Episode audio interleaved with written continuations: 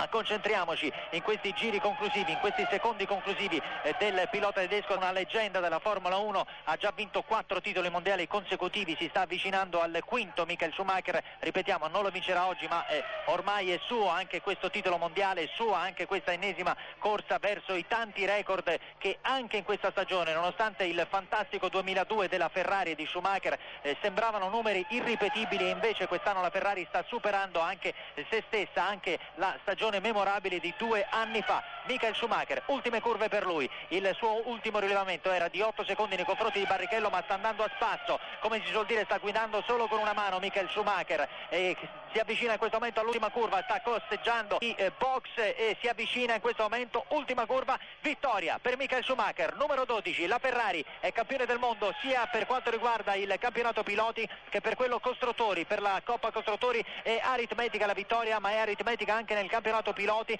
soltanto Barrichello può raggiungere Schumacher, ma questo ovviamente è un'utopia anche per il pilota brasiliano che per l'ennesima volta si deve accontentare del secondo posto e la settima doppietta eh, su tredici gare per la Ferrari in questo eh, campionato del mondo. Ed eccola qui l'immagine di Budapest, del Gran Premio di Budapest, le due rosse una a fianco all'altro a salutare, a raccogliere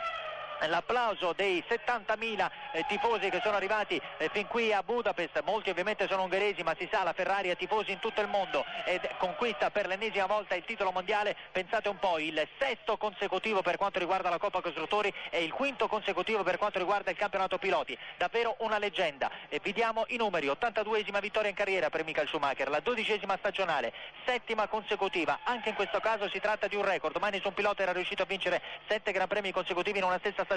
ventesimo hat-trick in carriera per Schumacher, l'hat-trick vuol dire pole, giro veloce e vittoria nello stesso Gran Premio, la ventesima volta che Schumacher ci riesce. Per la Ferrari settima doppietta stagionale, quattordicesimo titolo costruttori, dunque sono ventotto i titoli mondiali complessivi, sesto consecutivo per la costruttori, quinto per quello piloti. Per la scuderia di Maranello oggi è arrivato dunque aritmeticamente il doppio titolo.